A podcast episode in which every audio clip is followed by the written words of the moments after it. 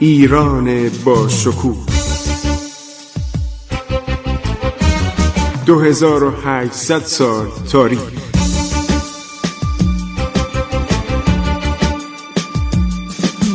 عبور از تاریخ.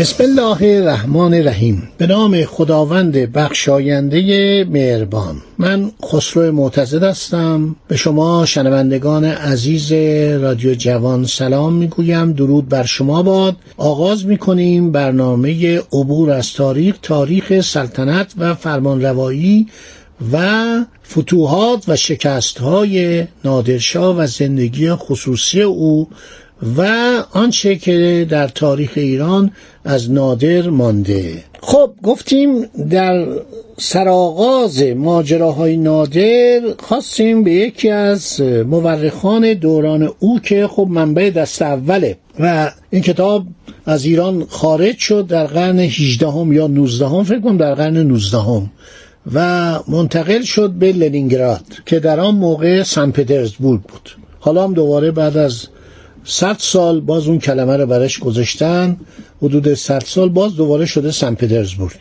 و این در اونجا بود جلد دوم و سومش. جلد اولش هم بعدا پیدا شد و این کتاب ابتدا در روسیه به چاپ رسید و بعدم که در ایران استاد محمد امین ریایی دکتر محمد امین ریایی رو احتمام کرد و این کتاب رو در سه جلد چاپ کرد. چاپ های دیگه هم از این کتاب در روسیه و در قفقاز و کشورهای به اصطلاح آسیایی به چاپ رسیده.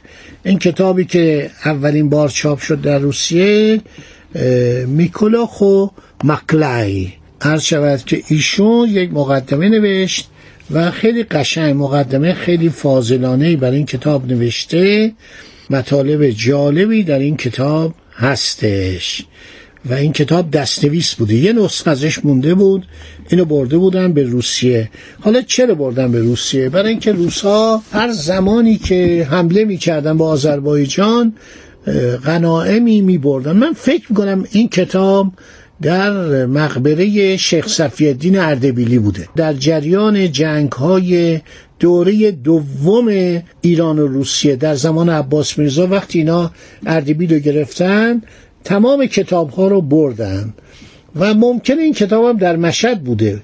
ما می‌دانیم که در سال 1290 91 که قائله خراسان اتفاق افتاد یعنی روسهای تزاری پرنس دبیژا که نظامی هم بود حمله می‌کنن با آستان قدس رضوی کتابخانه آستان قدس رضوی رو غارت می‌کنن می‌برن. چون اینا خیلی علاقه به کتابای تاریخ مشرق زمین داشتن. من فکر می‌کنم این کتاب از کتابخانه آستان قدس رضوی احتمال داره از اونجا برده باشه. و یا اینکه در کتاب خریهایی که می‌کردن.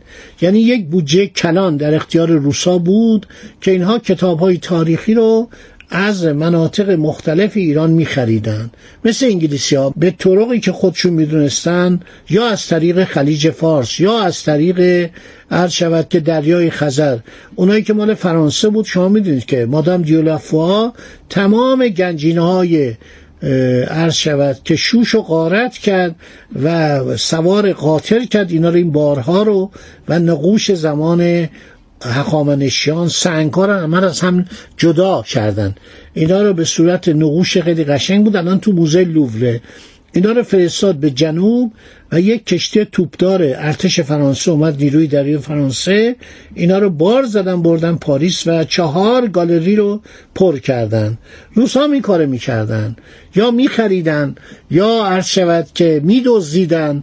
خیلی ها بودن. عبدالله برامی نوشته که یک زمانی کتاب های کتابخانه سلطنتی رو یک کتابداری که معتاد بود به مشروب و به مواد مخدر لسان الدوله دزدید و اینها رو فروخت.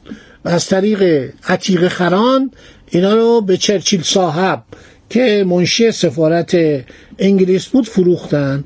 میگه ما اینا رو تحویل گرفتیم. وارد اون خونه شدیم و هر شود که تعدادی کتاب های کتابخانه سلطنتی همه مر داشت.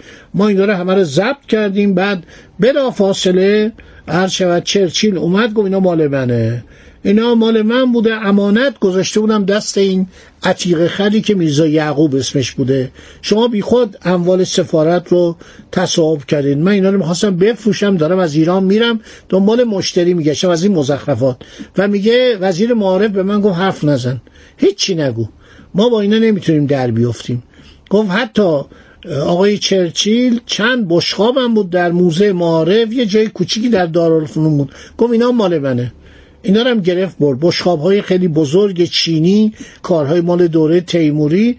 گفت وزیر معارف گفت من نمی‌خوام دوستی انگلستان رو از دست بدم. با اینا جر و بحث نکنید. حالا این کتابم من فکر کنم به این ترتیب از اینجا خارج شده. یا از کتابخانه اردبیل یا از کتابخانه آستان قدس. اردبیل در آغاز قرن 19 هم کتابخانه آستان قدس رضوی در ارشد یا موزه آستان قدس رضوی در اوایل قرن بیستم.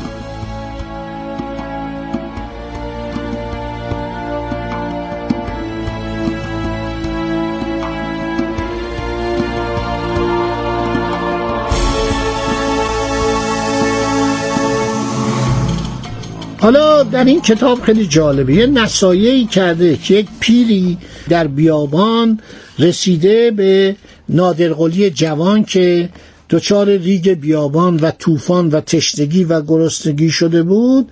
اینو نصیحت کرد. حالا اینا رو نوشته و به نظر من این ساختگی یعنی این خود محمد کاظم ورداشته نوشته. می‌گوید نصیحت می‌کنه چند تا مورد چه خوندم براتون. با علما و صلحا و مهندسین و نویسندگان کمال مراعات را بکن که دنیا به قلم برپاست. حرمت آنها را بدار. یعنی کی؟ علما دانشمندان مهندسان نویسندگان مورخان. به خودشم گفته. به پادشاهان و بزرگان به لطف سلوک کن. در ولایاتی که نزول می‌کنی خانه مردم را به عنف مگیر. در که می‌گرفتن.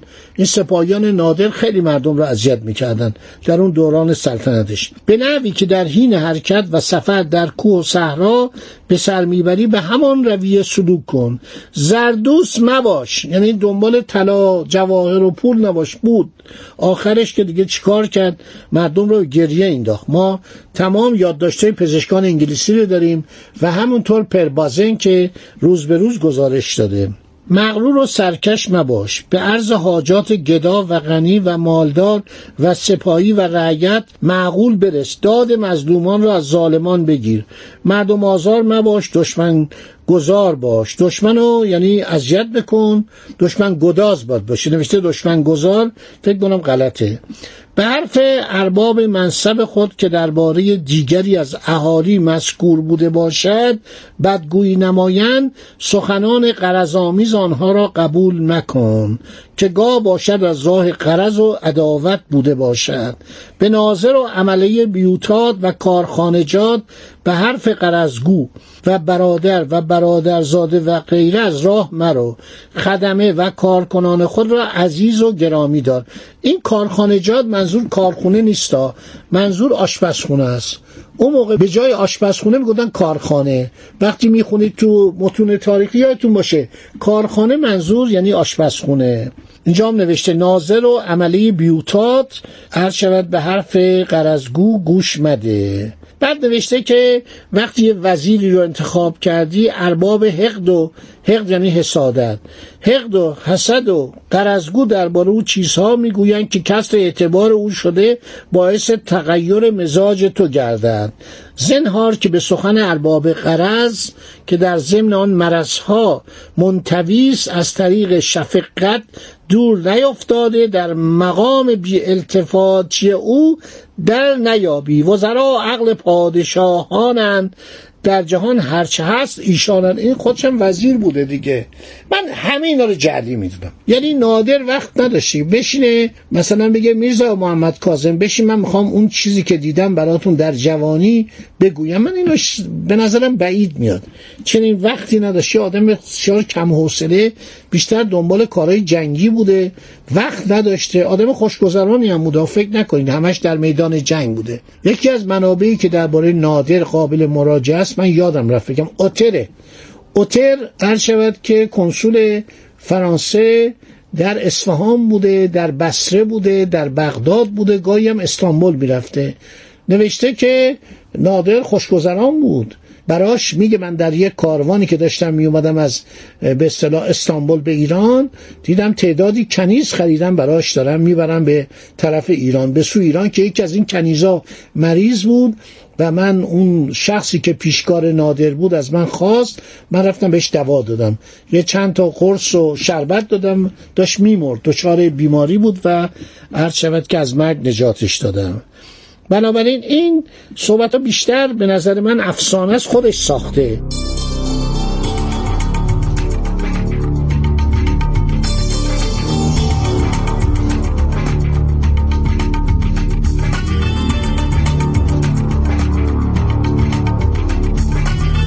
مواجب و انعام قشون را نحوی نما که سال به سال آید گردند قرا و مزارع ویران بایر را آبادان نموده در تعمیر ممالک سعی را به عمل آورده مساهله جایز مدار. یعنی سعی کن مملکت آباد بشه تنبلی نکن. عمرا و حکام را فراخور پایه و مرتبه خود تقویت داده.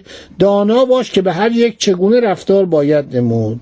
رضای جناب ایزدی را در کل مراتب منظور دار و از طریقه و رویه پادشاهان و شهریاران پیشی یاد کن.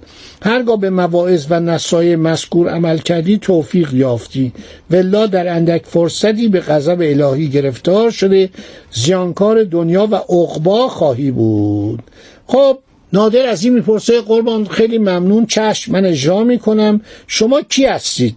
جواب داد من یکی از مشایخ روزگارم و ناپدید شد. اینا همه به نظر من عرض شود یا افسانه است. از این داستان ها من خیلی دیدم. در اون کتاب نادر فاتح دیلی و امثالهم از این مطالب من خیلی شنیدم و خواندم. معمولا تاریخ های ایرانی با قصه با شگفتی با مسائل عجیب غریب عرض شود که همراهه. و رفتن امیر صابقران به نوایی کلاد یافتن گنج خاقان مرحوم امیر تیمور این همه قصه است. در بعدم دیگه تموم میشه. یعنی دیگه میره سراغ همین آقای آلمارای نادری در مورد میرویس افغان به درگاه فلک بنیان و عرض شکایت و دادخواهی از دست گرگین خان و وقایع و حالات آن زمان که همه رو براتون گفتم که اصفهان چه وضعیتی داشت. نادر به اصفهان رفته بود. جوان بود و بعدم مسائل مختلفی که یک شخصی به نام بابا علی بی که عرض شود ابی وردی که خان اونجا بوده نادر در خدمت او بوده و خیلی خوب بی جنگیده و این بود که بابا علی بی که دو تا دختر داشت دختر بزرگ رو به زنی عرض شود که به نادر داد. که براش یک بچه زایید به نام رضا قلی که بعد میشه رضا قلی میرزا ولیت ایران. و بعد از او دختر بعدی بابا علی بیک می‌گیره. اینا داستانه هستش که در تمام کتاب ها اومده. نادر گذشته مجهولی داشته. یعنی هنوز ما نمی‌تونیم دقیقا بگیم که چگونه بود از کجا شروع کرد. ما زندگیش از زمانی علنی میشه که مراجعه می‌کنه به شاه به دوم که او رو رانده بودن افاقنه و دنبال مردان قوی بود که بجنگه با افاقنه از ایران بیرون کنه. اینایی که اصفهان گرفته بودن اشرف و سایرین که در برنامه بعد ادامه خواهم داد. خدا نگهدار شما با عبور از تاریخ.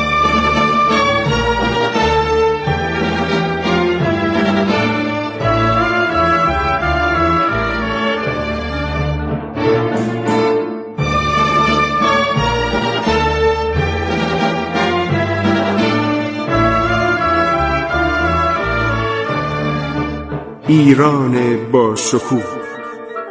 2800 سال تاریخ. سرگذشت ایران ما به روایت خسرو معتزد.